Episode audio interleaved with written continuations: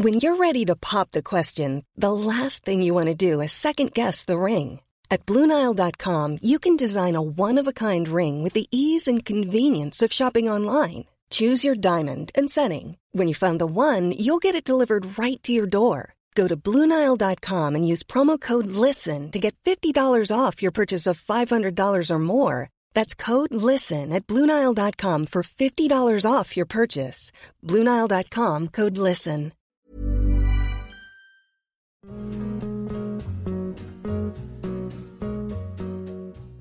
Hey everyone, it's Jen. You know Jess and I often talk about how Alo Moves helps us stay fit. But May is Mental Health Awareness Month, so I really wanted to point out how amazing the site and app are for mental health as well. It is so easy for me to get stuck in a rut mentally or get stressed out or feel lonely when I'm working from home. I'm guessing you've all been there too. But I found that a much more productive way to deal with those feelings, or even just like a bad day, is to hop on alomoves.com and reset. Alo Moves is the award winning on demand streaming wellness platform app and website that has workouts, mindfulness, nutrition, self care, and more to help boost your mental and physical well being. I also love that I can take the same class as friends or connect with other members in the community comments. Alo Moves really brings people together. Lately, I have been very into the five minute relaxation body scan with Susie Mark Schifflin. Guys, Susie is the most soothing instructor. She incorporates these sound bath sounds into her head to toe relaxation exercise. It's so easy to do. Obviously, there are also yoga classes and exercise classes and so many other things you can learn and check out on alomoves.com, but I just had to share that one with you. Find yourself together when you join Alo Moves. Join the community on alomoves.com today and use code FATMASCARA20 for an exclusive 30-day free trial plus 20% off an annual membership. That's alomoves.com, code MASCARA20 for a 30-day free trial plus 20% off an annual membership. Again, that's alomoves.com and the code is MASCARA20.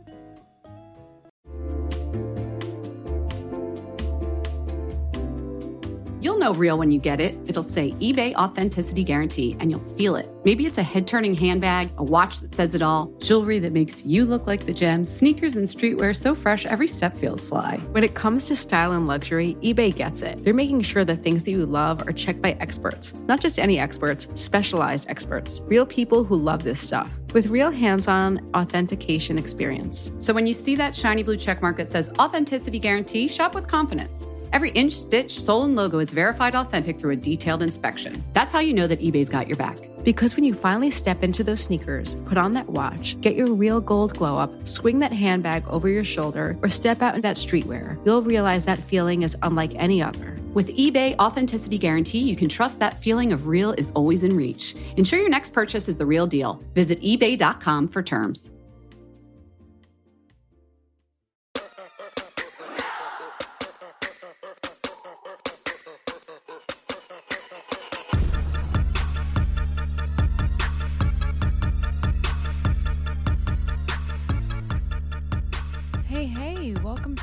Mascara. I am Jess. You're back! Oh, yes. Hi. I'm Hi. Jen, still Jen. Very happy to be back. Um, it's been a couple of weeks. It was very exciting to hear your episode, your Soko Mascara. Yeah, did we do okay without you? You did great. It was very interesting. Oh, good. I'm glad. Yeah. I'm glad you liked it. I was nervous. No, you weren't oh here. no, no, no! It was And fantastic. how was your vacation in? Mi- Miami, Will Smith style, Big Okay. Willie style down in Miami. Okay, thanks for the 1990s reference. Yeah, yeah. Um, I had a great time. It's very relaxing, very refreshing. So let's talk. Okay, so here's what we've got going on this episode. This is a biggie. We've been waiting for this one for a while. Big guest, but before that, two topics. We're going to talk about hair breakage, specifically that from your old ponytail holders. Okay, then we're going to talk about. I'm going to get real personal today. I'm going to talk about one of the real reasons I got into the whole beauty game. And our guest. Oh my God! I mean, can we get a drum roll here? Uh, Get ready for the master class, Okay. right? We Yeah. have Mario Dedivanovic, Ah. Oh. aka Makeup by Mario, celebrity in his own right, but also makeup artist to Kardashian family, Bebe Rexha, Ariana Grande. we had such a lovely conversation with him. Actually, two conversations. which- it's a two-parter. which we'll explain when we get into the interview. But honestly, if you're an aspiring makeup artist or just, you know, a fanboy or girl, you're going to love, love, love this I mean, interview. who's the real deal? Yeah, it the was big great. Kahuna. Let's get into it.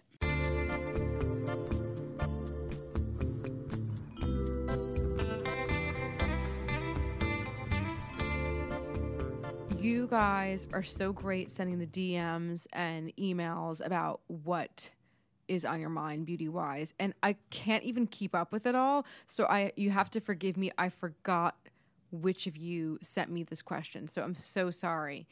But one of you sent a cue about what to do about breakage from ponytail holders. Now, I'm assuming you're just using the old goody elastic kind of thing. Yeah. But if you're wearing ponytails and buns a lot, you're going to have like a little spiky breakage around like where your ponytail, you know, would be, which would probably be around the crown, mm-hmm. around like the little, you know, the back of the head.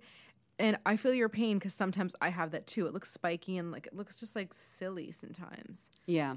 Looks it reminds me of like those electric. Remember those electric balls or like static? Like Yeah, or it's a line because when your hair's not in the ponytail, there'll be like a tiny line of breakage in the center of the head, like right around ear level. Yeah. But that's because when your hair's up in the ponytail, right where the wrap was, was where there's breakage.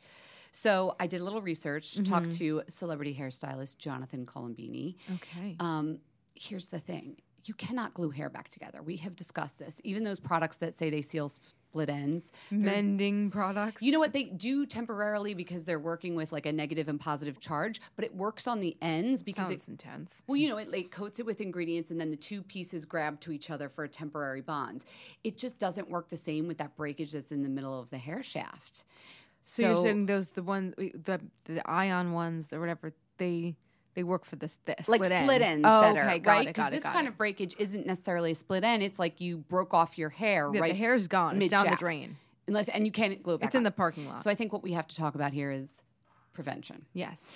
Um, everybody, first of all, if you're using a goddamn rubber band to put your hair up, just sorry, you deserve the breakage. They probably aren't listening to this podcast. Yeah. However, Jonathan was saying a lot of people use, you know, a wrapped hair tie that's like cottony and stretchy and whatever. Even those aren't good. And he said it's not Really? just because of the tightness. I was like, oh, right, because you're making it too tight. You should loosen up. He's like, no, it's the act of pulling the hair through it as you wrap it around a couple times that causes Oh. the breakage because that's when the tension think about it because you pull it sideways while you're wrapping it in Uh-huh. and it's causing that friction against the side right at that point that makes Right. breakage he is a fan of, which always scared me for years, the bungee hair elastics. Oh, I can never figure out figure out how to use those. there's two schools of thought on them. These are the it's like a hair elastic material, but then there's two hooks on the end. Yeah. Some people use them, they hook it into the they make the ponytail, they hook it into the hair, wrap around several times, and then hook the hook back into the hair, almost like a bobby pin. right. Not onto the elastic itself. He says, No, I like to hook the hook onto the other hook. First. No, that's just how you Oh, cl- close it. oh, oh. I just find that to be really hard to get them to line up. Do you know what I mean? Yeah, yeah. So um, I like the other way too, which is where you wrap it around and then you just hook it into your own hair. Um, maybe that would cause more breakage. I don't know. But that's one thing. The other thing is if we're doing the uh, ponytail just because we want to keep it out of your face while you're washing your hair or when you're home, get a scrunchie. It's so funny, like the the resurgence of the scrunchie. Especially those slip pillowcase ones. So yeah, you were out to a uh, work dinner recently. I thought they were just like, oh, when I'm around the house scrunchie. And three of a very cool girls sitting around me at this dinner all had these scrunchies in. And I was like, I kind of dig it. I don't know. I, this goes back to what we were saying like a couple of weeks ago. Um, like if you wore something the first time, can you wear it Oh, fuck. the second time it? around?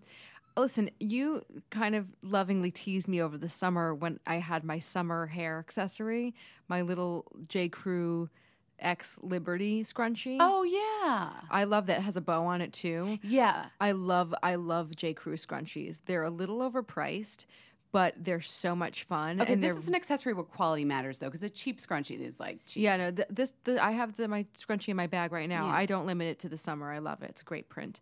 Um, but the scrunchie, it doesn't.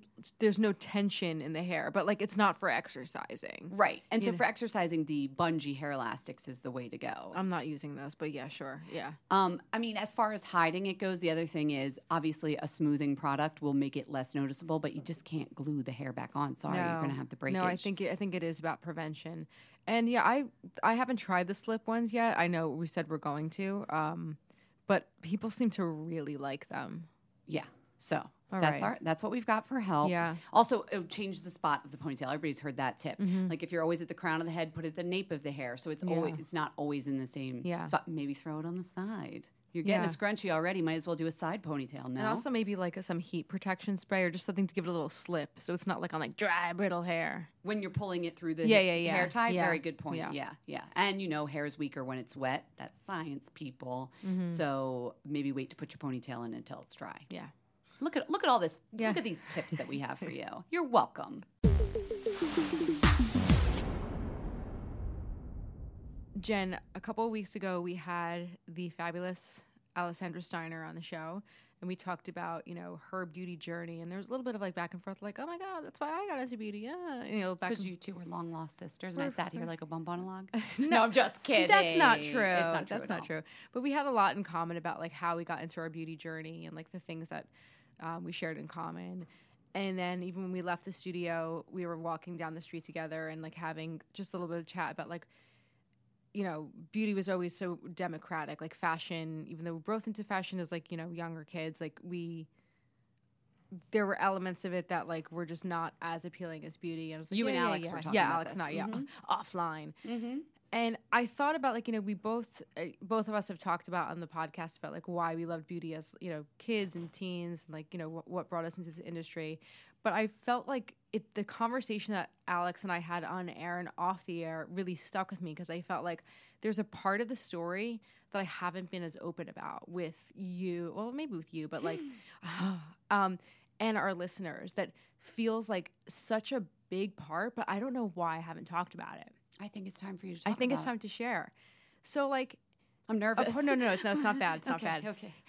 Like, there's something about beauty that is so accessible, and like, I grew up in a town where, frankly, like, it was a very ritzy town. It Mhm. was, you know, and I'm not like, I'm not begrudging it, but it was very ritzy, and I think most kids or a lot of kids can relate to not feeling like they measure up in some way in whatever way that is. So just like put yourself in those shoes. And i remember feeling like you know it's funny like when kate spade died like you know rest in peace but like everyone was like writing out these like things online like oh i remember my first kate spade bag or like my seventh kate spade bag. Mm-hmm. And i was like i didn't have a kate spade bag but i remember that feeling of so many of the girls in my school all having them. Mm-hmm. I remember so many of them had prada bags What? freaking prada which was like that really like, blew my mind. And that was just not even like it was not a possibility. And i don't think that like i was a deprived child because of that. I don't think that young girls should have bags that are that much money. But that's like neither here nor there. But w- what was really empowering to me was i could work and i did. Mhm. and i could like march right up to the you know at the time i'm dating myself here but like this was like my favorite counter the versace counter they had a makeup line google it it was amazing Mhm. and think nothing of spending a hundred dollars and walking with like a co- walking with a compact and a lipstick Well, not think nothing. You worked hard for that well money. yeah I, I worked hard for it like i might have worked like the But a hundred dollars in the Kate Spade store, the Prada store, would get you. nowhere Nothing. fast. But Yeah. I felt like this was so sophisticated.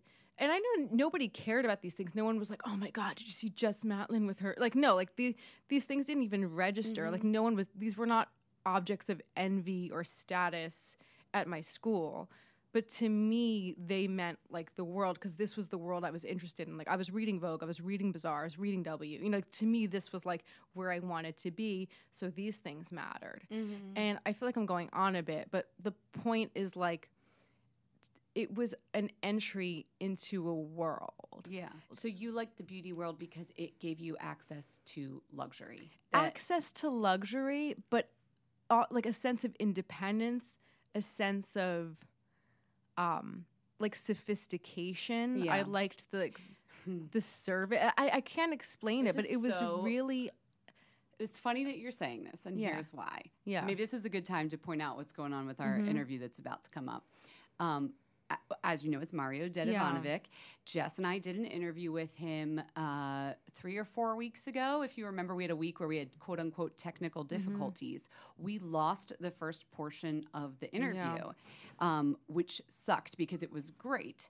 So we talked to him and he finally was back in town, and I was able to go to his apartment to re record the beginning, but Jess couldn't come with me because she was on vacation. So just so you know, as you're about to listen to the interview, um, there is a portion that's just he and I talking, and then we pick back up in the studio. So it might sound a little janky, but you are pretty much giving the story that he will wait until you hear why he says he got into beauty. I can't wait because I haven't heard it yet. Right, because he didn't talk about this when we t- when the two the three of us talked together. But it was a sense of he grew up in a community where you know aesthetics weren't like you know you're just surviving, you're just getting by, mm-hmm. and like that sense of aesthetic luxury is what drew him to the beauty world. It's kind of what you're talking about. Yeah, I th- it was a kind of it was an escape from yeah. my like day to day, and oh, you know so it wasn't. I have to add this too. And, you know, we were just talking about this with someone else, but like it wasn't about, you know, my size. And we talked about this a little bit with mm-hmm. Alexandra. Alexandra uh, we talked about this a little bit with Alessandra. It wasn't about like, do I fit into this or like, am I pretty enough or like, am I like, it, it it, makeup always fits. I mean, there was a joke like shoes and makeup always fit, mm-hmm. or like a mm-hmm. cliche it was just this entry into this world like for $30 i had access to something yeah that i was never going to have access to you know a kate spade bag yeah. so um anyway it was i feel like that's a huge part yeah, you've always talked about how you loved magazines and feminine stuff and sparkly things and glamour, but it also was um, a socioeconomic thing. Yeah, and bit. I think a lot of people yeah. don't really talk about that, and um, Americans especially, so, we don't talk. Yeah, about no, we don't talk about class, and we don't talk about um, what how makeup can make you feel and like the dream of beauty and like that's why you know Chanel and Dior they can put on the most amazing runway shows but the fragrances and the lipsticks keep them in business because that's what most people that's mm-hmm. the dream mm-hmm. you know mm-hmm. that's the access to the dream and um, i don't know i just feel like that's a really important part of my story and i felt like i wasn't being completely honest when we spoke with alex and you know maybe i haven't even completely honest with myself i'm glad you shared and i'm really excited for you to hear and i hope i did okay and asked him the right questions to hear mario's story because um, I think it's a little bit similar well, in some I'm ways. Very excited that Mario came out on the show. I'm very thankful. So thank you, Mario, for putting up yeah, with our technical for, yeah, difficulties. for your patience and um, without thank you to the uh, the listeners for bearing with us for a week or two. And on that note, without further ado, here's our. Listen, there are so many skincare products on the market claiming to help reduce fine lines and wrinkles, and you know I will try most of them. But how do you know your products are actually working? Some research to back up the claims. That's why Jess and I are all about Ritual. They created a wrinkle support skin supplement and conducted a clinical study to take the guesswork out of skincare. Rituals Hyacera is now a part of my skincare routine, and I got in the habit of taking it every day by putting the cute little purple jar right next to my sunscreen. It looks nice on my vanity, and let's be honest, I love that. But once I stuck with the habit, I really noticed a difference in my skin. I am not the only one. In a clinical study, taking Hyacera for 90 days led to a 3.6 time reduction in crow's feet wrinkles as compared to placebo and it led to a 2.9 increase in skin smoothness. I also like that they're easy to swallow. The capsules sort of taste like vanilla. They're not all weird and fishy like some other supplements. Plus, Ritual is a certified B Corp, something we learned about on a recent episode. And all their supplements, including the daily protein and their Sleep Bio Series melatonin supplement, are vegan, gluten free, and made traceable. Do what Jess and I did start Hyacera to help minimize wrinkles without compromising on science. Hyacera from Ritual is a clinically proven skin supplement you can actually trust. Get 25% off your first month for a limited time at ritual.com slash mascara. Start Ritual or add Hyacera to your subscription today. That's ritual.com slash mascara for 25% off.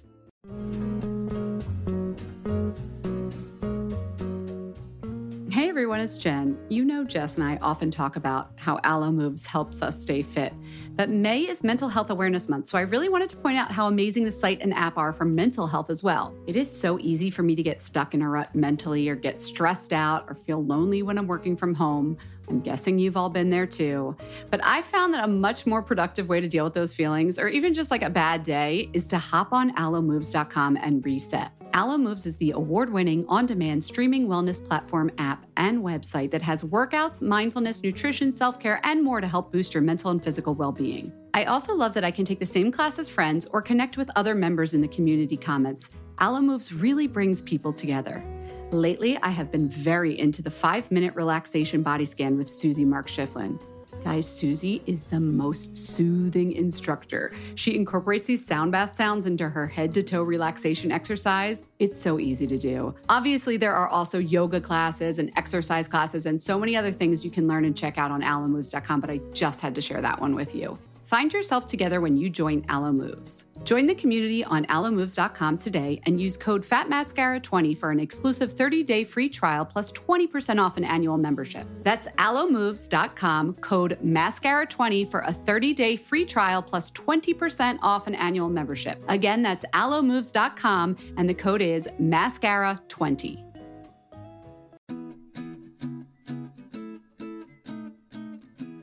Summer is fast approaching, which means it's shapewear season. Just kidding. It's really wedding season. But I just got an invitation to a wedding in Philadelphia, and guess what I'll be wearing? Honey Love. I'm not sure about the rest of the outfit or the dress, but the shapewear is going to be Honey Love.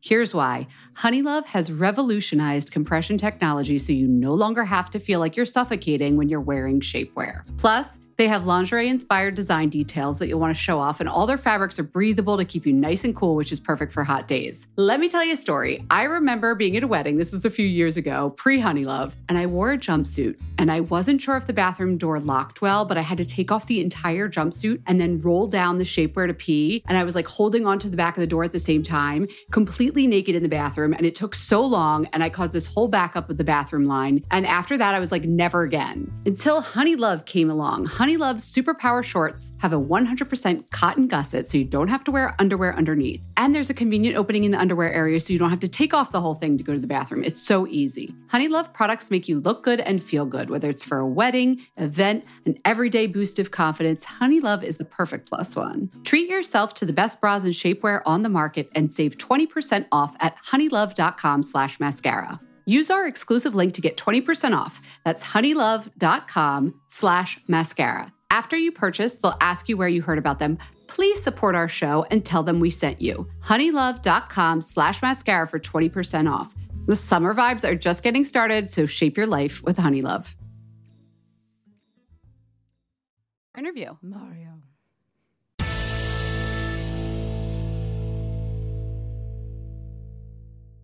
So, as I told you guys, we had some technical difficulties the first time we recorded with Mario, but I'm here. Uh, it's Jen. I'm here with Mario Dedivanovic. How'd I do? Hey, perfect.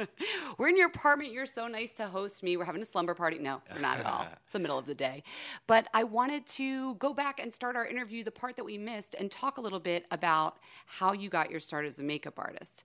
So, I know we have something in common because we've worked the same place. But before we get into that, like, what was the first thing that got you into beauty? um, so beauty. Okay, so uh, it, I want to say it started early, although I didn't know that it started early. I was from the age. From the age that I could remember, really, I would say like four or five. I, I only remember certain things in my childhood, not very much. Um, but I do remember is always this feeling that I would get when I would see either like a beautiful model, or I would see a beautiful home, or I would see you know beautiful design. I would get this incredible feeling in my body. I didn't know what that was as a child. I knew as an adult that I was inspired. And so, from a very young age, um, you know, we lived in the Bronx, in you know, a little apartment that I shared with, with all my family, and you know, super humble beginnings. My mother was a maintenance woman for L'Oreal, and then she would clean homes in addition, you know, for additional money. And my favorite thing to do as a child was to go with her to these homes. I would beg her, like if I had a half a day or if I had a day off or something Yeah. from school, because the homes were beautiful. Wait, And you so- didn't want to go to L'Oreal corporate headquarters? I wasn't allowed to go in. I wasn't allowed to go in. Um, but my favorite, my absolute favorite thing to do was to go to these homes with her because I would literally like I would walk in and I just would never want to leave. I was so inspired by the design, the wallpapers, the the art, you know, the plants, everything. My other favorite thing to do, this is so sad actually, because like you know, instead of playing games with everyone, it's like I would ask my dad to drive us to, to drive me to Westchester so I could see the lawns and the homes. so I was in anything that I saw that was beautiful, like did, physically had a reaction. Like Yeah. you know, I, I was incredibly inspired. And then obviously when I started seeing magazines. My sis- oldest sister Vicky, who was gorgeous, who still is gorgeous, um, Hmm. she would get ready for school in the morning, and I never looked at her thinking like, "Oh, she's putting makeup on." I just looked at her like the process of the hair and the makeup. And I was always fascinated by it. I always like kind of, again, it made me feel inspired. Yeah. And so I didn't know what I wanted to do. I didn't think twice about makeup. You know, my mom would bring home sometimes makeup from the L'Oreal uh, building. Never looked at it. Never thought twice about it. And then um, I wanted to be a teacher. That's what I wanted to do my entire life. And when I walked into Sephora when I was 17, um, I was looking for a job in the city. I went to like a Just like a retail job, and you didn't care if it was fashion or beauty. I didn't care. I Mm-hmm. just wanted to get a job in the city. I was I was almost kind of rebelling because I had been working since I was 12 years old and, and giving my father my money every week. You know, uh, it's like a cultural thing that we do. Mm-hmm. And I thought that he was saving up the money for my college, and but he didn't. so uh, when it was time to go to college, I told him, okay, I want to go to Miami. I want to go to here. I want to go to there. And he's like, basically, it was like a joke. He's like, are you kidding me with what? We're- and I'm like, with the money I've been giving you for the past several years. And he's like, well, no, that money's gone. We, we paid bills with that money. And so then I wanted to rebel. And I was like, well, guess what? I'm not going to college. And literally the next day, I went, I was like, mom, take me to the city, and I want to go find a job. I mean, how sheltered was I that at 17 I had to ask my mom to take me to the city? It um, but anyway, we went, and then I walked into a Sephora, and I literally like it was like an epiphany. I was just like, oh my god! I was surrounded. It was so beautiful, and it was three floors, and they all had these black. I think I want to say YSL designed the suits at that time. I Oh, know. I don't. This is like what, like 2000? 2000. I'd have to check. That's when I worked there too. That's so funny. Yeah. This was the one on Fifth Avenue. it was on Rockefeller Center. It was, it Oh, was the oh yeah, yeah, and it had the big like perfume organ thing. Oh, it was and the shower gorgeous. gels all rainbow. Yes, yes, yes, yes. Oh my God, the shower gels! Remember? They don't They make were those anymore. yeah, no, they don't Wow, do I just thought, and the lipsticks. Yeah, oh, it was lipstick- beautiful. Yeah, so um, I walked in there, and it was like a sliding, uh, revolving door, and my mother, she just literally like pulled my hand, trying to take me outside the other. She's like, "No, no, this is not for and you. This is not for you. This is not a store for you." And I'm like, "Stop, leave me alone." I'm like, "I want to go," and I went and I asked for the job. Um, I just remember walking around and seeing everyone with the gloves, and I was like, "Oh my god, I want to work here." So. I Yeah, didn't, for people that don't know, they used to wear those black gloves to like display like theater. But it was only products. one, so it was like it was just so fancy. I don't know. and then uh, you know, but from a, a kid from the Bronx, I was like, you know, I didn't go to the city that often. And then they never called me back, and I think some of the other places did, like Armani or something, but I didn't take those jobs because I was like dead set on Sephora. You were holding out. Oh yeah. So um, there was a woman named Marie Christine. I don't ask me how I got her number. I want to say I went to the library and researched the corporate offices of Sephora in France. Yeah. I got in touch with this woman named Marie Christine. She was the head of all Sephora's, and um, she said she was coming to New York the next week or, or the, in the next two weeks. And I went into her, into the New York offices. I met with her, Like in the corporate offices yeah, in New on 58th Street. I don't remember, but yeah, it was probably like yeah. What around- if you were like, my cubicle was in there? What if like, Maybe we maybe we crossed pa- we crossed paths. I gotta go look back at my pictures from work. Do you know who that is, Marie Christine? yeah, yeah, she was the well, she was like when the French were coming Yes, to town. she was you had to blonde. yeah, she like, was. we all had to be wearing all black, and she was a everything. big deal, like in, Yeah. in the stores, you know. And she basically interviewed me, and I told her, you know, I worked at the Bronx Zoo, and I worked at, uh, I was a pretzel boy at the Bronx Zoo, and then I became a manager, and I was a bus boy at Mario's restaurant, and I, you know, packed bags at 12 and 13 and 14 at this place, and no experience basically for, Yeah. for retail. And but I said to her, I said, but I love cologne. I was like, I collect cologne, and I get cologne for like for Christmas every year. Uh-huh. And I thought I looked so cute. I had like this black button-down shirt on, and I unbuttoned the buttons. It was like a little Guido with my hair slicked back. Yeah. She basically, I remember her kind of like just looking at me like kind of in a cutesy way. Like she kind of almost laughed and was like, "Okay." She's like, "I'm gonna put you in the new store that's opening up on 19th and 5th." So it happened. The one with like the balconies around it or whatever. 19th and 5th. I think it's, so. Is, uh, there's only one. It's been there since 2000. Wait, what? Do you remember what cologne you were wearing to the interview?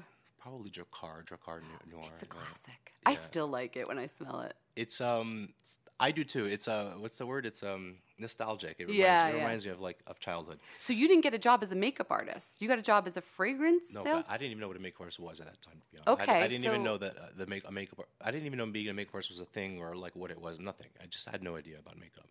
So I got a job um, as a fragrance consultant, aka they put me by the door to say welcome to Sephora to every single person that came in, and I used to get so frustrated because I'm like, I want to go and like work with people, you know. yeah.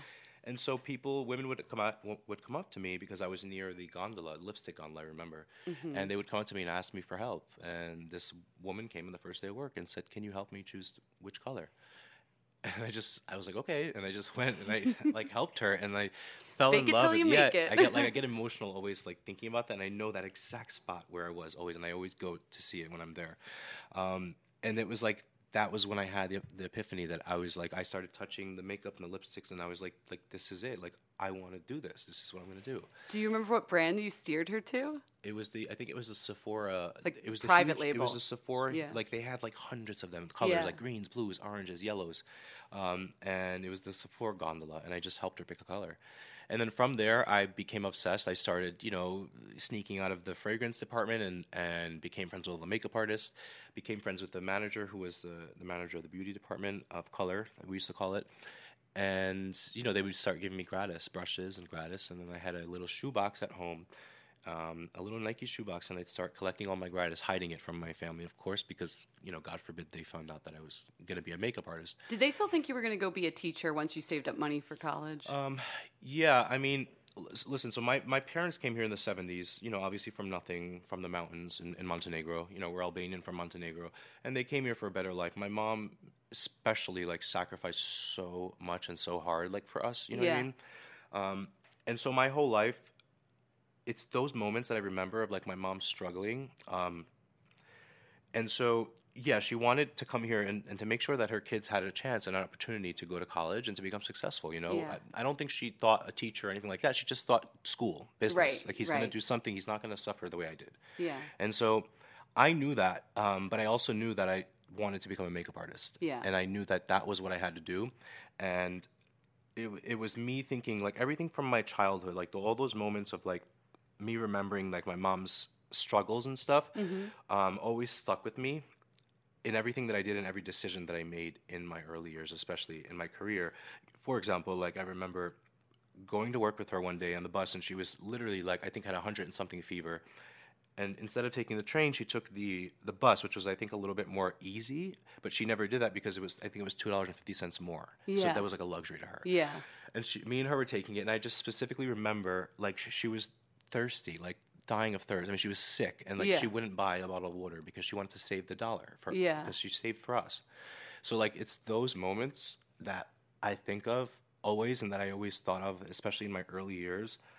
Um, that like I can't have that life, and I have to like Yeah. not only have a better life for myself, but like to give my mom a better life. Yeah. It's it's what drives you, it seems. Yeah. So, um, so that that was basically like you know that was a struggle. So it was that, and then it was sort of like telling my family that I'm a ma- that I'm going to be a makeup artist, Yeah. and then having to deal with having to deal with like the rejection and, and the the shame, you know, because they were embarrassed. They didn't want to tell anyone. They didn't want to tell the Albanian community that their son is doing makeup. You know, my mom to my mom that that meant like she doesn't know. She that meant like I'd be maybe spraying perfume on people's wrists for the rest of my life. Not that there's anything wrong with that, but she just thought like she came here for something more than that. And so I had to prove to them. I had to. Yeah. I, it was the driving force that really just was everything to me in my in my in my life, and especially in my early years, and even to this day. They must be proud of you now, first of all. hope I'm so. sure they are. But you, so you started out in retail, and a lot of people I think know you because they think of you as like Makeup by Mario, and they think about um, your Instagram, but they think about seeing you with Kim Kardashian and all the celebrities that you do. But you really got your start in the editorial world, right? Yes. So after retail, Yeah. um, I went out and started researching heavily. Um, you know, doing the right thing, really finding out everything about the industry that I needed to know, finding out who the big wigs were, the photographers, researching, studying all that stuff, and then I started testing with photographers like immediately, any chance I could get, building my portfolio, and then I started meeting other makeup artists, assisting other makeup artists, and you know, until I started working with the fashion, you know, the fashion big wigs, you know, the fashion makeup artists, and um, yeah, that was where I learned so much. Um, not necessarily, you know, the work that I do with celebrities, but just it really groomed me and trained me, you know, in terms of product and set etiquette, and you know, being on set uh, with with the photographers like Steven Klein every day, and you know, with the makeup artist Kabuki, and we were doing massive campaigns every day. I mean. You know, someone who's like 20, me like 19 or 20, 21 years old, to be doing those kinds of jobs every day was You were assisting at that point, assisting, right? yeah, okay. and most of the time for free. You know, I got paid sometimes, but it was most of the time for free, and you know, always kind of keeping a job on the side as well, just for income, whether it was retail or freelancing for a brand or whatever it was. Um, but yeah, I come from you know years of that of of, of that industry, and it was it was sort of after that I had begun towards the end of like my assisting uh, years. I had begun, you know, definitely working a lot more on my own starting to do some socialites in New York and starting Yeah. to do some celebrity clients. Um, and it was, I also made a decision at that time that I did not want to be a fashion makeup artist, meaning I didn't want to do just campaigns and editorials every day. Why is that? Why? Because I'm very realistic. That's number one. I'm also, I watch a lot. You know, I, I even growing up, I didn't speak much. I watched everything and I listened, and I, I kind of see my. I- I'm very aware of my surroundings, and at a young age, being an assistant on these sets, I just saw what it was like, and I saw that it was always the same teams of people for years. You know, and Hmm. It was like a mafia. The same six Yes, names of makeup yes. artists. And what's crazy Yeah. is that 20 years later or 19 years later today, it's still the same six or seven people. Yeah. And so I knew, and I made a very conscious decision at that time. I'm like, I want to be successful. Like I want a, a level of success that I want that I have in my that I have in my mind. You know, for my mom, for myself. Like I want to, I want a level of success that, you know, that I don't think I'll ever be able to achieve. So I was just being realistic. You're I don't. being practical. yeah, I don't think I'll ever be able to achieve this type of success that I want. And you're not talking money. You're just talking like I will be the best in this world. Yeah, like not even the best in this world because I oh by far I don't think I'm the best. No, in in the yeah. world of like editorial versus just the world of yeah like I, I wanted i just wanted to be suc- uh, to be successful you know um, yeah. and i just felt like i didn't have a chance in that world you know Yeah. and i was being realistic and also i enjoyed doing i enjoyed more of the celebrity jobs you know doing the glam and also like to be quite honest i would much rather do a do and go with a celebrity than be on set for 18 hours on Wait, what was the word you just said? A do, a Oh, do you and glow? a do and go you don't know that A do and go? oh yeah that's what we call like I know step and repeat. I don't know do no, and go. step and repeat is like a red carpet. No, Yeah. do and go means when you go to a celebrity's house or hotel, you do them and go. I've never heard that, and I've interviewed you tons of makeup. kidding me? Yeah, maybe that's just like you guys say that of it. That's like the, the You're a industry. do and that's go. the industry uh, standard. So I'm there, the- there's now a, I sound naive. Like, oh yeah, there's a do and go, and then there's like a full day, like a full day rate, a full day, and then there's a I do and go. see. Okay. So I love a do and go. By the way, I'm, I'm, I'm the king of do and goes. I love like. Shit, I you want to use this in my regular life. I'm just gonna do and go. This Yeah, is my. This is a podcast right now. I'm in your apartment. Do and go. like you know how some some like makeup artists they'll do several clients a day like for a red carpet Yes. so those are all do and goes because they're not with them all day you know okay, I totally get it. do that it and makes go. sense. So anyway, I would much rather do, and I much prefer doing do and goes or magazine covers, and you know, than than doing an editorial with like eight models for eighteen hours and, and making no money. But what if you do? They go, and then you see the photos later, and you're like, "She messed up the lipstick," or something like that. Or you know how to set the makeup so it's gonna yeah, be, you said look it. You good. said know it, or you hope doing. that you know you hope that they're Yeah. not, you know smart enough to not mess it up. But usually my clients are really good with that. Um, about the actual makeup. Now, when I think of, you know, Instagram, I think of a lot of, you know, things like contouring and baking and overlining. And I also think that a lot of those can be traced back to really w- the kind of work you did with Kim, you know, at, at the start. But you've always been really honest about the fact that you didn't, you know, quote unquote, invent any of those techniques. And, you know, we spoke a few years ago and you were really quick, and I, I really liked this, that you were really quick to pay hom- um, homage to people like Kevyn Aucoin or like a Way Bandy. Can you speak to that a little bit? Because I think a lot of people don't get to hear that from you. Yeah, of course. I mean, nothing is invented or created new. Every everything it, it, you know has been has, has been happening. It was already existing techniques and stuff like that. These are things that are so old. Like mm-hmm. this is how the celebrity makeup artists and, and makeup artists did makeup in the 70s and 80s. You know, the difference is that no one knew. The masses didn't know about these tricks of the trade. You'd look in the they would look on red carpets, magazine covers, or they'd see someone on stage or at the Emmys or Grammys and they look so flawless, but no one knew how to achieve that. And the difference is that now everyone knows how to achieve it. You know, it's a certain uh, sort of application that's not that was never mainstream. Um, and so I, I started doing that makeup early in my career because I started assisting people and I, I learned all those tricks of the trade. Um, and so you know, it just so happened that uh, th- the mix of like Kim and myself together. She happened to be a celebrity who just naturally just like started sharing it all and showing mm-hmm. pictures and Right. videos on her blog and like no one had ever done that before. She started getting really busy, like where it was like a constant. She had a constant demand or need for makeup, you know what I mean? Mm-hmm. And so then I, she would start booking me for all her important stuff and press tours and like she was always doing something. It's crazy. Like she's a hard worker. In those early years, I mean, I would go to LA and stay for like three months at a time, like in a mm-hmm. hotel, because she had work every single day. Wow. Um, you know, traditional celebs, they'll promote an album or a movie or something, but like with her, it was literally just 365 days a year. Wow. Right. I and mean, so, you social know, media lets you show the pieces that go into the makeup, but it also sort of brings people like you to the forefront. Other than Kevyn Aucoin, like you always didn't, you didn't always know makeup artists' names back in the day, like a regular person. Yeah. And even though you now have made a name for yourself, you kind of strike us as someone who doesn't really want the limelight. So if so, what drives you? Do you want to be famous? Do you want to be known, or is there It's- something else driving you? that's really interesting. I always kind of like think about this. Um, it's, I don't want to be famous. No, like I, I always say like jokingly with my friends and stuff, like I don't wish like a, a huge level of fame upon anyone. It's like it's I don't want that life. Like it's not me at my core. I look at it like this way. So like because I struggle with it, um, I'm giving I'm given opportunities, right? Um, and those a lot of those opportunities required me going to events and doing meet and greets and taking photos or doing a red carpet, you know, brand events and and all all types of things. These are all opportunities that I'm given as a makeup artist.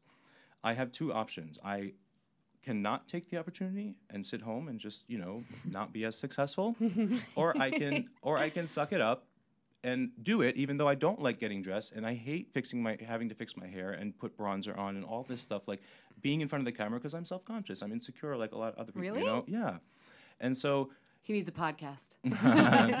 you know so I, the other option is you you suck it up and you sacrifice and you and you do it because it you know the rewards are, are greater i always think like are the rewards greater than the sacrifice you know that it takes to to get you know to the to the reward and it, you know usually they are if not then then i wouldn't but what what do you ever get self conscious about? I feel like you're like you know one of the biggest makeup artists in the world. You have like a really cool life. At least it seems that way.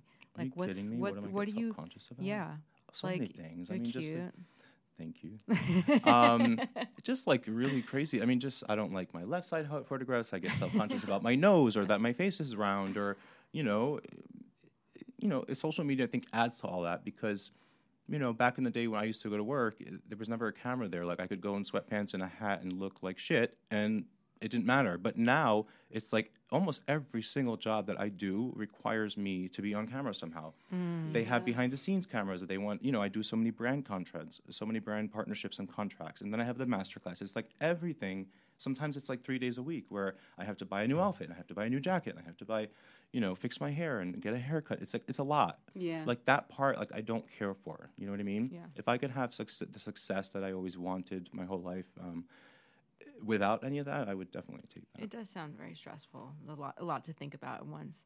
Um, you mentioned the master class. That's you know, didn't you trademark master class or something? Like, isn't yeah, that I'm your not sure. thing? I'm not sure. Well, I trademarked the master. oh, the master class. but yeah. I'm not sure if it actually if I was actually able to because Okay. the master class is too broad of a, of a term.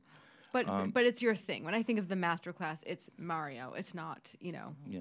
What what do they? So when you do these classes, what are people like? What are the questions you get most often still? Um, or not still? you know, in it's general? not like 95 or, or ni- probably more than 95 percent of my students, which a lot of people don't know, are are makeup artists of different levels and also aspiring makeup artists. Um, so these are people that really want to learn makeup.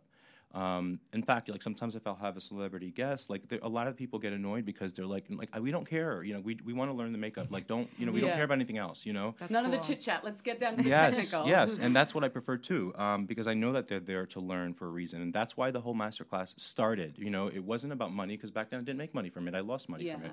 Um, Oh, wow. it- it's you know this thing happened with Kim where she we did a tutorial on YouTube and it went on YouTube, and then all of a sudden like. I remember walking out of the train and I was bombarded with messages and emails from people around the world asking me makeup questions. And then I was like, holy shit, like these these people if like if they don't live in New York or LA or London or Paris, like they'll never know like the tricks of the trade.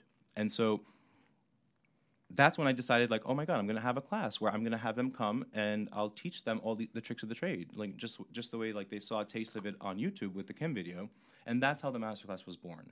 You know, it wasn't out of money. You know, a lot of Yeah. the master classes nowadays, you know, people do them because they want they see the success and they want the money. Yeah, it's like an event almost, not an actual learning Yes. experience. So yes. So you know, So that, what that was the reason for it. So all the questions I get to answer your question are career career stuff. They want to know, Oh. you know, Oh. Aside from all the techniques, because I always say like I'm not the most talented makeup artist by far, you know, but there's a way to approach makeup, and especially more so now that we're so inundated with.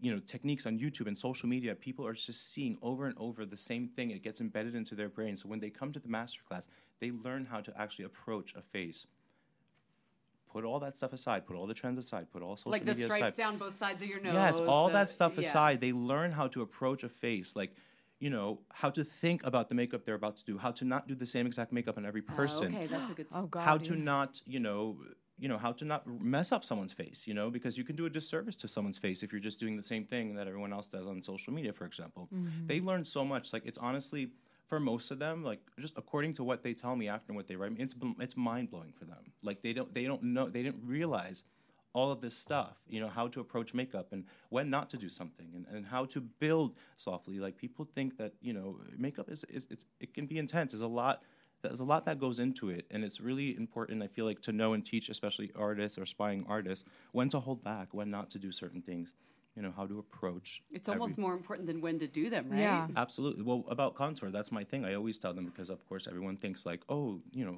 quote unquote contour king, and they think I'm going to do some insane contour, and it's always just extremely natural. And like, they're like, well, we don't. I don't like. What do you mean? Like, we thought you were going to I like. came for the contour.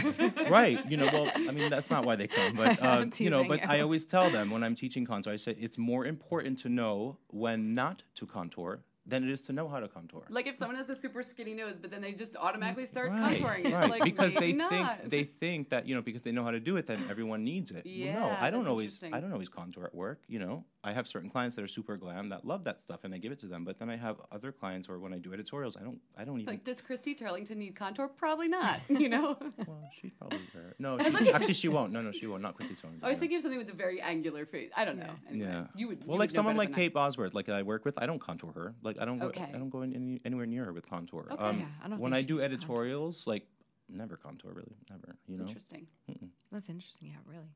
Uh, okay, another thing you put up besides besides the makeup, you have put up a lot of great Instagram content that isn't just you know, all your looks. Something you put up. I mean, this is a couple of years ago now.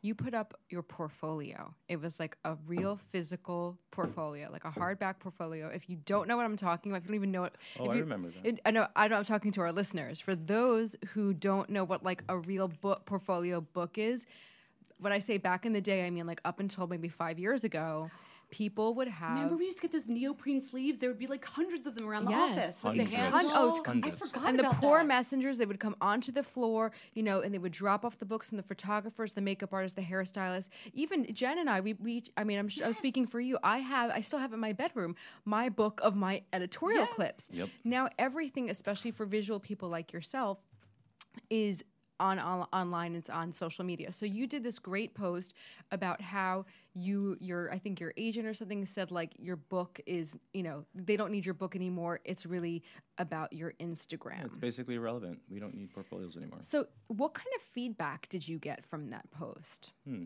I don't remember. I got a lot of feedback for sure. Um, because I, thought think it, was like really like a watershed moment Yeah, I think it was mostly positive. You know, see, I'm not the type like I never do stuff like it was a bit controversial. I never do stuff like that, but I just really felt strongly about it because of what had just happened with the you know having the portfolio returned to me like a day or two before, and then just like really, and that was around the time too when I really started thinking about social media. And this shit is all changing that we're like th- th- this field that we're in. And that, that was when i made like a really serious decision to take you know to, to really focus on that and to think ahead and to become part of it and not like you know a hater of it. You know what i mean? Like to, to mm-hmm. join in with it if i want to move forward and succeed. Were you ever a hater um no no. He's an early adopter. no, I'm not a hater. Like people always, you know, it's it's it's funny because a lot of like celebrity makeup artists or my peers or you know people who've started 15 plus years ago, like myself, you know, they can get upset sometimes and they can get really vocal about, you know, influencers. Like I love influencers. I fucking watch YouTube myself. Like, why would you hate on them? You know, like it's they have a different style than you. Fine, but who cares? You Yeah. you have a different style too. Like maybe they don't like your style, but you know, are they going, calling it out? Like this makeup sucks because it's so natural. like who cares? It's like everyone has their own style. Um, what is there to hate? You know what I mean? If maybe it has to do with like the amount of success someone has that they're not able to achieve for some reason, but you know, I just feel like these young kids or these influencers, if they have the ability to become successful, like uh, like what I was saying earlier, like are you supposed to just sit in your room and be like, no, no, I'm not going to take these opportunities. No, no, I don't want that contract. No, no, don't give me that money because I just want to be the same as as I always was. You know, Right. like you take the opportunities. Like who cares how old you are? You know, th- that's that's how I feel about that.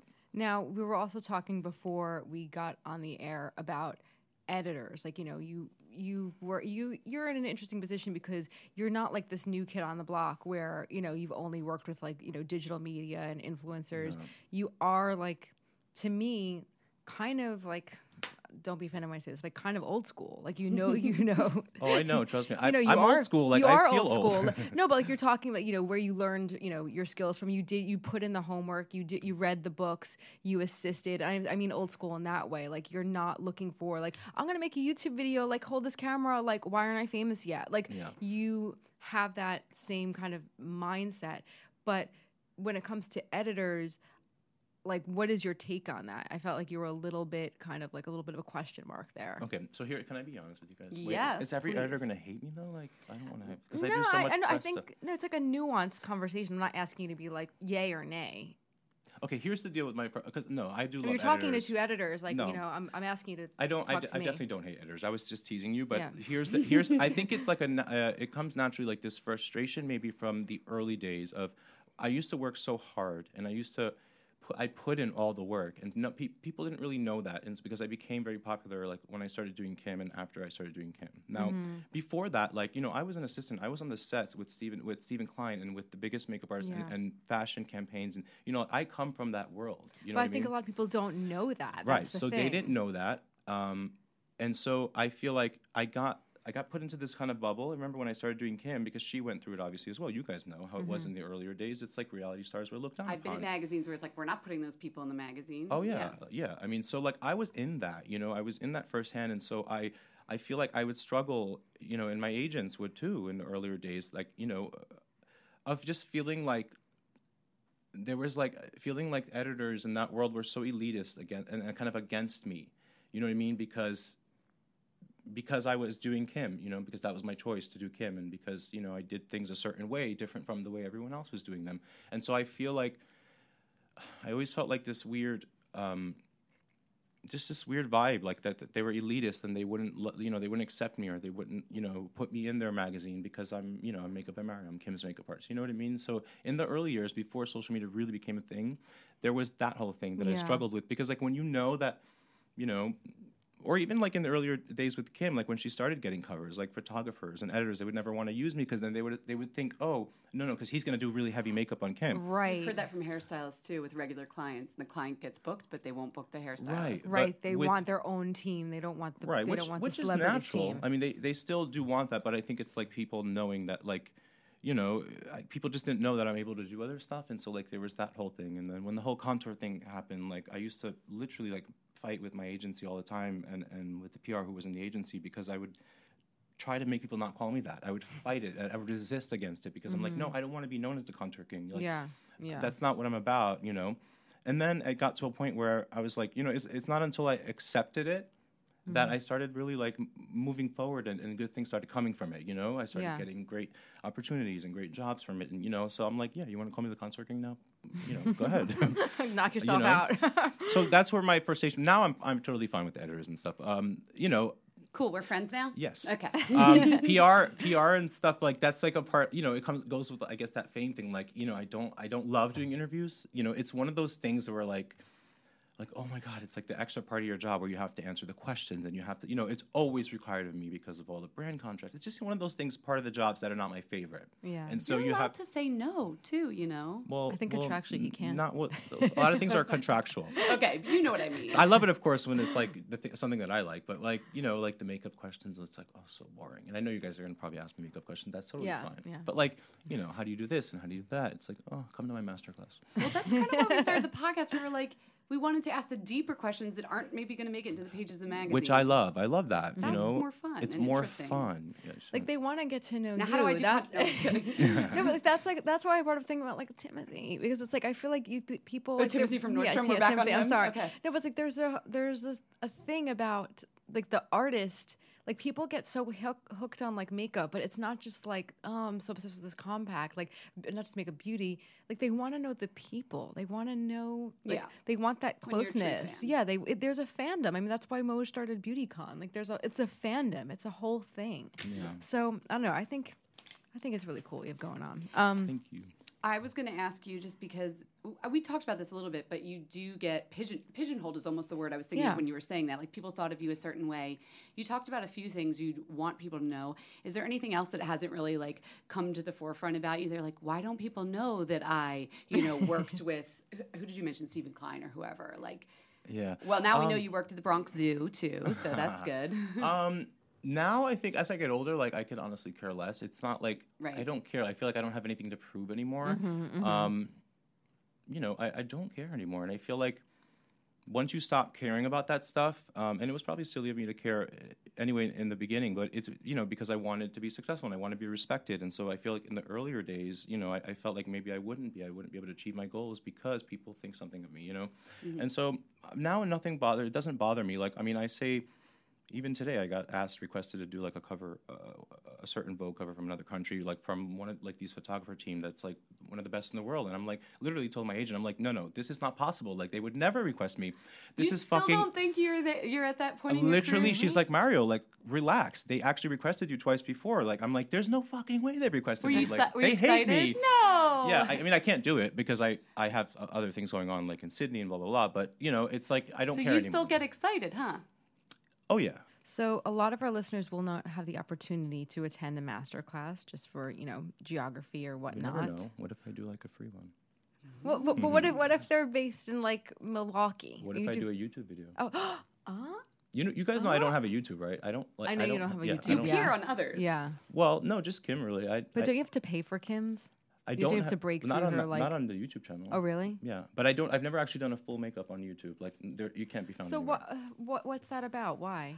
Because I need to teach it in person. They, it takes four hours. Like, Mm-hmm. how can I? Re- Yeah. I have to break it down to them, and it's an energy that I feel like Yeah. I have. I know when they don't understand something, and they're You shooting. need to see their faces responding. it's a feeling like i just know and so i have to like truly explain it like it's not just like oh put this eyeliner on and start thin and go thicker there it's like why are you putting this eyeliner on this shape if she has this shape it's going to be this kind of eyeliner how do you make this eyeliner last throughout the whole day how do you build it how you can go from a softer gray to brown or add black for this reason it's going to make this certain line there's so much Oh, that goes to it you can never ever ever learn that on youtube it will it's not possible that being said I, I would like to maybe start a youtube one day I, you have to. Oh my god.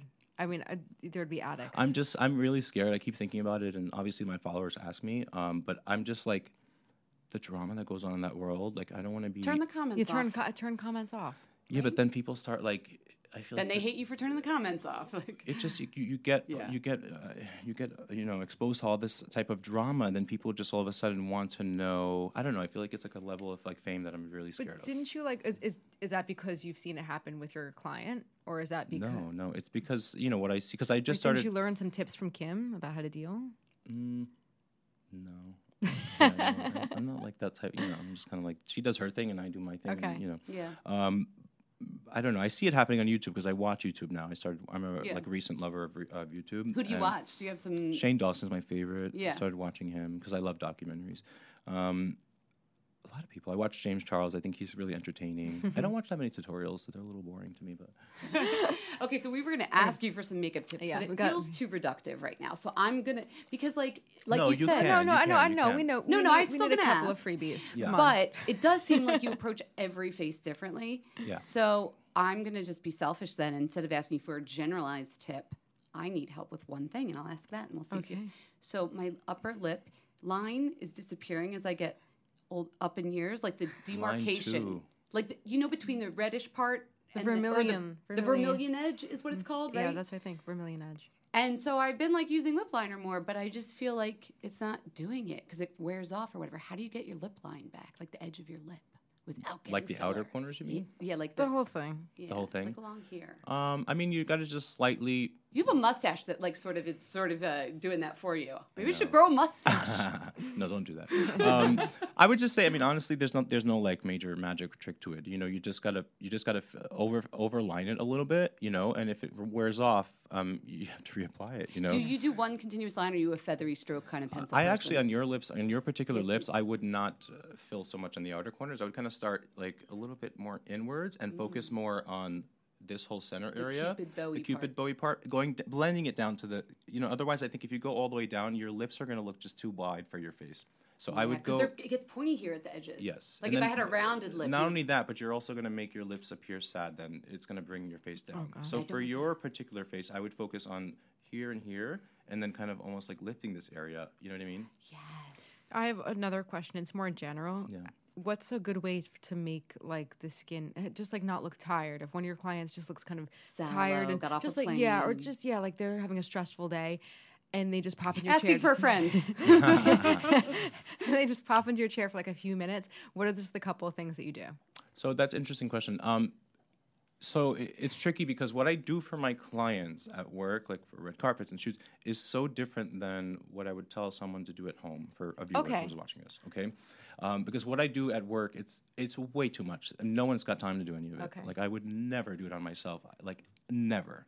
Um, honestly, like I what do you do for yourself then? Yeah. okay after i after i turned i would i want to say like after i turned 34 35 maybe i really started seeing or experiencing and feeling kind of like what most women feel like where it's like they feel like they can't leave without having a little zhuzh, a little something like i i feel that now like because i just feel like tired i feel like i'm getting older like i'm pale you know my veins are coming through It's such a nightmare. It- Isn't it horrible? Dude, it's fucking horrible. Like I and then oh the brow thing. Like my brows, I was always so fine with my brows. Like I look, I feel like I look crazy now without something filled in my eyebrows a little bit. They get like they fade because sort they of, right? thin out. Like my outer corners are non-existent, and I'm like, what is happening to my Look, life? I didn't do anything different. They just stopped growing there or something. Yes, and so like what I do, you guys would laugh if you actually saw like what I do. It I I I literally just use like the cheapest things on myself. Like everything that is gonna go in the garbage, I'll just take and use it on myself because I'm too lazy. Like to you guys would laugh. Um, but I, I like a little tinted moisturizer with that's like a little deeper than my skin. Okay. Um, that makes me feel really. It kind of brings back life and it brings back like a, a natural glow. You know, it has like a nice mo- um, moisture to it. And then concealer, of course, like especially around the nose area, under the eyes, um, and brow for me. But I would say for girls, um, what I think it, it makes a huge difference is, is curling of the lashes, which I know most people don't do. Um, like you know my sisters and just Oh, I got a lash perm. So. Oh, you do? Uh, not anymore. It Yeah. fell. It was great while I had it, but it grows out kind of wonky. you know, but like But- concealer and and What's your cheapy brow pencil that you're using? that You, well, actually, I don't, I don't use cheap brow. pen- I use Anastasia brow pencils. Oh, see, it only extends so far. No, it's more like like the powder I use. If I put bronze, if I put um, tinted moisturizer on, you know, I'll just throw a little powder on. But the one in my medicine cabinet is like a, it's a L'Oreal powder that I bought probably seven years ago in the drugstore. You know, like, and I still use it. Meanwhile, four feet away, I have literally a thousand like luxury powders. It's weird. I don't know why I do that. You were saying something about the eye, the eyelid. Were you pointing to the eyelid, or that's all you do is just curl the lashes? Curl the lashes. Well, like the eyelid gets like like mine. They get veiny and they get like you know. So if you're gonna put tinted moisturizer on or concealer, put some on your eyelids too. What's something that women do all the time that's like you just shake your head? And it's like, oh, like no one's doing this right. Like like something that you see that's done wrong all the time. Um, I'm never like I'm not the type. I'm not the type to like you don't look sit on and- the subway and look at people's makeup like us. Um, I do. There's something I can't do, I right? do, So but I'll- I you know. honestly find it like there's like a part of me. I just I love seeing like you know how do you say pedestrian? I guess you know I love seeing Real like women? real women. You know I love seeing real women's makeup. In fact, you know I guess what people don't know about me is that I love natural makeup, and my favorite is when actually when a woman has no makeup on is my favorite. Um, I just love the look of it. It's so I don't know. It's charming to me. It's sweet. It's like it's real, you know. And so same thing goes for when I see people that do their own makeup. I don't look at it like judging, because I don't expect you to to be like fully beat and glamorous. Like number one, it, you would look weird on the subway or like at you know at Starbucks. And number two, like I don't expect you to put in all that effort and know those things. So like. You know, it's like my sisters. Like I don't look at anyone's face and judge. It's like it's char- it's cute to me. Like it's charming. You know, I, Yeah, I it's like almost that. like it's almost like I I don't know. I kind of love to know like how real women do their makeup. I love I like that. I can show you. yeah, but you can't. You don't, you don't count because you guys are like editors. You guys, I you guys No. know. makeup on right now. I'm so- still every day is an experiment. Like I, there are things like people think beauty editors know how to really like you know that they're doing some like you know amazing professional job. There's still things I'm like I don't know I'm doing this right. Yeah, remember I looked at you in the sun today, and she had literal. oh, thanks, Jen. Okay, never mind. I won't say yeah, it. yeah. No, I think it's cute. Like I'm looking at your eyeliner right now, and I'm like, you know, like it goes down on the corner, you know, and something It's like not that's supposed to. Like that's, I know, but like that's so that's like so cute We to had a me. long day, That's okay? cute to me. Thank like I like that. I like that. I, I, it was going like straight across or a little bit like more lifted this morning, but like that was at seven thirty life when I put it on. So I don't have a I don't have this a team. less. I don't have a Mario. this is less intimidating though. See, like, having it so perfect is like intimidating for a Oh, real woman. okay. Uh, That's a very good point. That's you um, you mentioned the Anastasia brow pencil as a Mm-hmm. favorite. What are some other favorites you've been loving lately? There are so many products now. Help us cut Um, through just any clutter. product in general, you mean? Yeah, sure. Um, oh, so I've been loving. I started using the La Mer foundation recently. The liquid, the liquid Oh, you foundation. like it? Kind of obsessed, yeah. Um, I used cream foundations for many, many years, and I just started incorporating. I mean, not just, but probably like four years ago, I started really bringing in a lot of um, and trying lots of different liquid foundations, um, which I love. And you know, as the trends change, like I don't use a lot of powder anymore, and you know, I just like the skin to be really glowy now, and and so the La Mer foundation is one of my favorites right now. Mm. Um, I love uh, Troy Surratt's new concealers that he just came out with. Concealers. Surratt Beauty. Yeah, No, I know we know Yeah, yeah. brand. He's Yeah. I don't think I've show tried too, but. I let I didn't see. He just came out with them, or actually, I don't even know if they're available yet. Maybe they just are for special Okay. people like you. No, no. They, they- he sent PR out, but I like them. I use them actually on myself because I'm too stingy to put them in my kit. Um, no, but I like. Stuff is good quality. Yeah. Yeah, I love his makeup. Um, and what else is really good as of late? I mean, my classics like that I love, like the Laura Mercier tinted moisturizer. Um, That stuff is so, So good. good. So yeah, good. Or the Laura Mercier like flawless fusion concealer, which I love because it, like honestly, it doesn't. There's not many concealers out there that don't get into the lines. So this one like is really good if you have like a little bit of fine lines. What about mascara wise? This podcast is called Fat Mascara, so I have to ask. Oh, I forgot about that. Um, Yeah. My all-time favorite is for 19 years L'Oreal Voluminous, and That's one I heard. I cannot. I try all the time because I don't want to get stuck in like you know rut. I try all the time to bring in new mascaras, and I try them, and literally like I'm just like my assistant's like she knows already that I'm not gonna keep it in the kit, so she just. Throws I them like that you keep trying. Though you got to keep your skills fresh. always. Try the new stuff. You know what? I, the milk one I tried recently, and I n- I know I don't hate it. I The like it. Kush one. Kush one. Oh, okay. I used it yesterday on on a model on set. Yeah. Do you use your hands a lot or brushes and sponges more? Because like the skin that you do is always so like flawless and just gorgeous. So I'm curious, like how you get that finish. it depends being on talented. it depends on uh, on the client like so if i i don't use my fingers if i'm doing a more heavy like if i have a client that likes full full coverage and powder like i don't use my fingers for that um i use like a sponge and i use uh, brushes if i'm Are you working a latex sponge or like a beauty blender guy? oh beauty blender like hands down beauty blender so that's like i use like eight of them for each application um if I'm doing like editorial, like fashion stuff um, or beauty shoots, um, I definitely will use my fingers more uh, Mm-hmm. on models. Also, because I don't mind that sort of like personal space with the model. Like I don't, Mm-hmm. you know, I don't care to like touch them or like, you know. Yeah. With celebrity, I there's like a level of I don't know if, it's, if you call it respect or something. I just don't like to get too into their personal Mm-hmm. space, meaning to touch them or. So I, I always kind of try to have a little barrier between. You know what I mean? So I use more brushes. Interesting. Yeah, um, I've always been like that. Even, but even with Kim, like I, no matter how close I am with them or how, how no, there's always like a level of respect for one of my clients that I don't like to cross ever. Um, and so I feel like I use more brushes, you know, brushes and sponges definitely for celebrity. For models, I'm more like, you know, get in with my fingers. Right, because yeah. that's their job. Yeah. And what about for you? Like, what what about you in terms of you came in here smelling amazing? You were a fragrance consultant Yeah. back in the day. What's, So you're an expert. So tell yeah. us what's You're basically what's an expert. on. You're basically a perfumer. Wait, what's the question? for what, What- what fragrances do you fragrances wear? oh my God, you guys, I have so many fragrances. I collect fragrances. Um, As do we. my favorites are Tom Ford, hands down. You know, Like everything. everything. I just love every product that man puts out. Every product. Even the ones I don't love the smell of, like like the fucking fabulous one. I don't I don't love the smell of it. Me neither, but the name's so good. Yeah, and they sent me like PR the other day for. I finally got on the Tom Ford PR list after all these You've freaking arrived. years. Like, and I didn't even ask. They emailed me to ask me. Um, but they sent me like a bunch of the new, you know, fragrances, and they sent me fucking fabulous, which I already had. Um, Yeah. But like I've been, you know, just kind of spraying it every day, just because I just love Tom Ford fragrances. But I have um, my favorite would be probably ombre leather. Mm-hmm. I have like this really massive bottle that my sister bought me uh, one year, and it's like you take it out, it's like an oil, and I just love that one. Nice. Yeah. So, what didn't we ask you that we should have asked you as this winds down? Um, Shucks, I wish I would have thought of this Oh, I'm before, before sorry, you came. you on the Um, no, uh, you know what? I, well, just from what I see and from what I read, um, the industry is so it's changing every day, and it's going so fast every day. Um, I think that a lot of people, and including a lot of my students who come to my master classes, people, uh, I see that people are feeling hopeless because it's weird. There's so many more opportunities because of Instagram, and there's and everyone, you know, there's all these brands that are coming out, all these products. So there's more opportunities, but at the same time, there's more competition. People Yeah. feel that they're working hard and they feel that they're not being seen. Um, I mean, I know it sounds cliche, but like, just do not give up. Like when I tell you, do not give up and do not say no to things. Like if you're available for something or if you can make it happen, absolutely 100% make that happen. Some of the most critical, some of the most critical uh, parts of my career um, in my life were things that I didn't want to do that I almost said no to. Thank God I didn't because those were like some of the most pivotal parts of my career.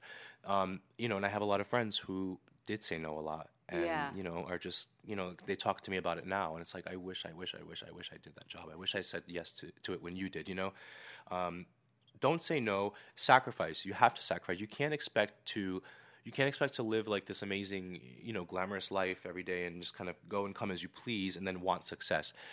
There are some people that are going to get overnight success 100% Yeah. um, it's possible now with social media and god bless those that can do it because i wish i could have done i mean i wish It's you know? funny, and some people still think, "Oh, you did," but now I think they were realizing, no, you put in 15 hard years of work Oh, before yeah. like, the success. uh, yeah, came. like real struggles. You know what I mean? Like real, real struggles. So Um, don't say no. Always show no. up. Yeah. always show up obviously um, Mm-hmm. you know be respectful you want to um, you know my mom always said she wasn't you know an educated woman because she wasn't allowed to go to school um, you know when she grew up. But you know her thing was just always just be a good person no matter what you do. Be a good person mario. Every day she would just say that.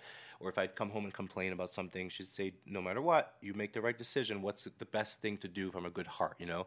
So if you just do that i think that eventually because as a when i was like a teenager and a young kid i'd be like oh like like if i just keep being a good person like what if no one else is going to be a good person you know it's like you think like a like a kid it's karma. but karma karma karma Yeah. it's it's a thing i think it's a real thing and so just try to be a good person and again don't give up don't be sloppy don't be messy um, pay attention to your social media it's so freaking important and you know just keep going keep yeah. going. Thanks. That's good advice. Thank you. You were awesome. Thank, you you, guys. so That's it? much. Yep, That's painless, that's right? That was so basically it. easy. Yeah, it was. It didn't I hurt, feel like right? I know you guys. Well, and we spent quite a bit of time together today. Hey, that wasn't that long. Thanks, Mario. oh, Thank thank, you you, guys. Mario. Thank you. Bye.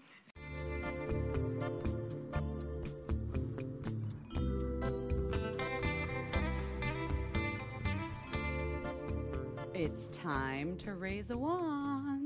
You ready? I'm so ready. Okay, so Jess and I, I don't know if we've mentioned this in a while, but we both share this fear of bad breath. It like Oh, God. unites us. It's one of the first things we talked about with each other that we have a pact that if ever we have bad breath, it's okay. We have to tell each other. Wait, do you remember the mantra? What's the mantra? If it smells, you must tell. If it smells, you must tell. yes.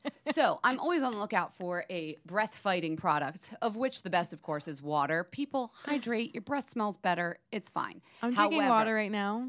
However, sometimes gum, mints, it doesn't cut it. You know what does cut it? What? I'm raising a wand to Listerine Ready Tabs. Oh, those are. I They're saw the new. commercial. They're the, so the fucking amazing. cool. Okay, that Listerine little plastic sheets. Remember those? Oh, the film. I had an old boss who used to always give me them, so I thought that I had bad breath, but really she just was sharing. It's like, oh, You're putting a piece of freaking cellophane in your mouth. It dries it out even more. I think there's like some sort of alcohol in it or something. But the ready tabs, okay, I'm putting one in right now so you can experience this with me. Your first, the guy's eyes bug out in the commercial. Oh, do they? I don't watch TV, so I don't know. But you chew to activate the tablet. Then watch this. Swish. this is so gross. I don't They know. don't, they don't do that in the commercial. They don't hear the I don't- swishing. I don't know what's in there, but definitely activates the salary glands. Sal. bleh. Okay, listen, I probably should have swished a little longer. Salivatory glands. I don't know. More moisture comes into your mouth. And then you're probably grossed out because you're like, okay, now you've got this whole mouthful of what is mouthwash. I should want to spit it out. But weirdly, it doesn't taste bad. Mm-hmm. And you just swallow it like a like a nice minty, refreshing tea almost. Do you think they have like NASA level techs on this? Because I feel like how did they do that? I don't know, but it makes your mouth wetter. Somehow it turns into enough moisture just from this tablet that you can swish it around like it's mouthwash. But then it's not so much that you're like swallowing a gulp of mouthwash. I mean, maybe there's some plaque and some food debris going down my stomach, but where, that's where it'll go anyway. These things are amazing. I don't know. I feel like you have fresh breath, but then you're also re-moisturized. Does that make sense? Yeah. Unpo- unsponsored, un- unpaid. I truly just think they're good. All right, what are you raising a wand to? Okay.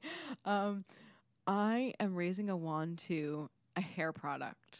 And I Go love it. I love it so much. I haven't loved a hair product like this in a long time.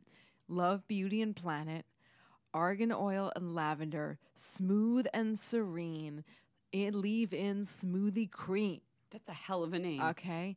It's the purple lavender smoothie cream. I remember we went to that event. I I never tried that It's a year and a half ago. I like the whole line, but I oh didn't. Oh my god, this is so good. First of all, if you love lavender like I love lavender, it smells like lavender, but not like the kind that's like old and farty. Like it smells like a nice lavender. It's a lightweight cream, um, very lightweight. I just put a few pumps in my hand and I put uh, on like the ends of my hair when they're looking like dry and like broom like, and it makes them come together. But Maybe not you have a little ponytail breakage. and Yes, just smooth. exactly. And I just like, br- you know, it just brings them together without looking like I put gloppy hair cream in it, you know, like just like Mm-hmm. natural. And then I go back, sometimes I add a little more because it's so light and sheer that you can really kind of layer. Um, Like a lotion almost, not yeah, a cream. exact, exact, perfect lotion, not a cream. And a thing that is really nice, um, Love Beauty Planet. You, it's like a, it's a brand you can feel good about. It's very like um, eco-friendly. Everything's made from recycled packaging. Um, you know, no animal testing, all of that good stuff. You know, they're a brand that when they came out And out, at mass, right? and at mass sorry it's so cheap it's um this uh, uh, target online it's six dollars and 99 cents I feel like that's how much the ready tabs cost, Yeah, for I God's mean, sakes. The hair products, as we know, even drugstore getting so expensive. Like they're all behind like plastic now. Like it's crazy. Yes. Right? We can talk about that another day. But uh, something I just really want to say about Love Beauty and Planet. When we went to the event, a lot of people were like, but what? They're owned by Unilever. People were like, okay, well, you know, you're all eco now, but what about the other brands? I think it's so great that Unilever is doing something so on such a mass level that is so eco-friendly and is all about recycling and all about, you know, cruelty-free and yada yada yada.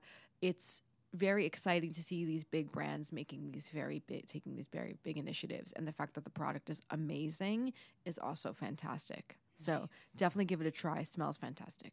Good one. Thank you so much for listening. We're growing because of people like you telling your friends and fam and all that. But if you really want to help us out, which would be amazing, please go over to iTunes and write us a little review or just throw us some stars. Five, please. That would be incredible. And if you want to know where to find any of the people or places or things we talked about, go to fatmascara.com and check out our blog. You can follow us on all the social channels at Fat Mascara or email us at info at fatmascara.com. We'll even read your letters on the air. So profesh. So profesh.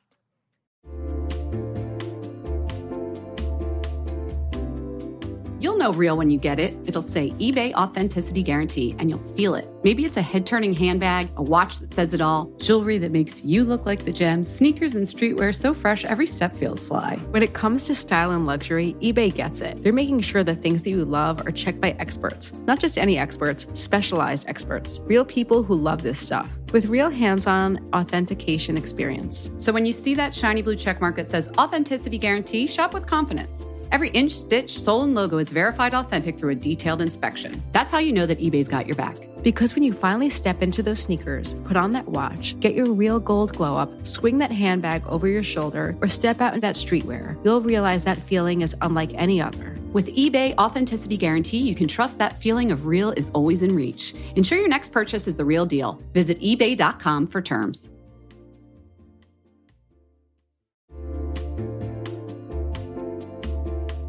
Listen, there are so many skincare products on the market claiming to help reduce fine lines and wrinkles, and you know I will try most of them. But how do you know your products are actually working? Some research to back up the claims. That's why Jess and I are all about Ritual. They created a wrinkle support skin supplement and conducted a clinical study to take the guesswork out of skincare. Rituals Hyacera is now a part of my skincare routine, and I got in the habit of taking it every day by putting the cute little purple jar right next to my sunscreen. It looks nice on my vanity, and let's be honest, I love that. But once I stuck with the habit, I really noticed a difference in my skin. I am not the only one. In a clinical study, taking Hyacera for 90 days led to a 3.6 time reduction in crow's feet wrinkles as compared to placebo and it led to a 2.9 increase in skin smoothness. I also like that they're easy to swallow. The capsules sort of taste like vanilla. They're not all weird and fishy like some other supplements. Plus, Ritual is a certified B Corp, something we learned about on a recent episode.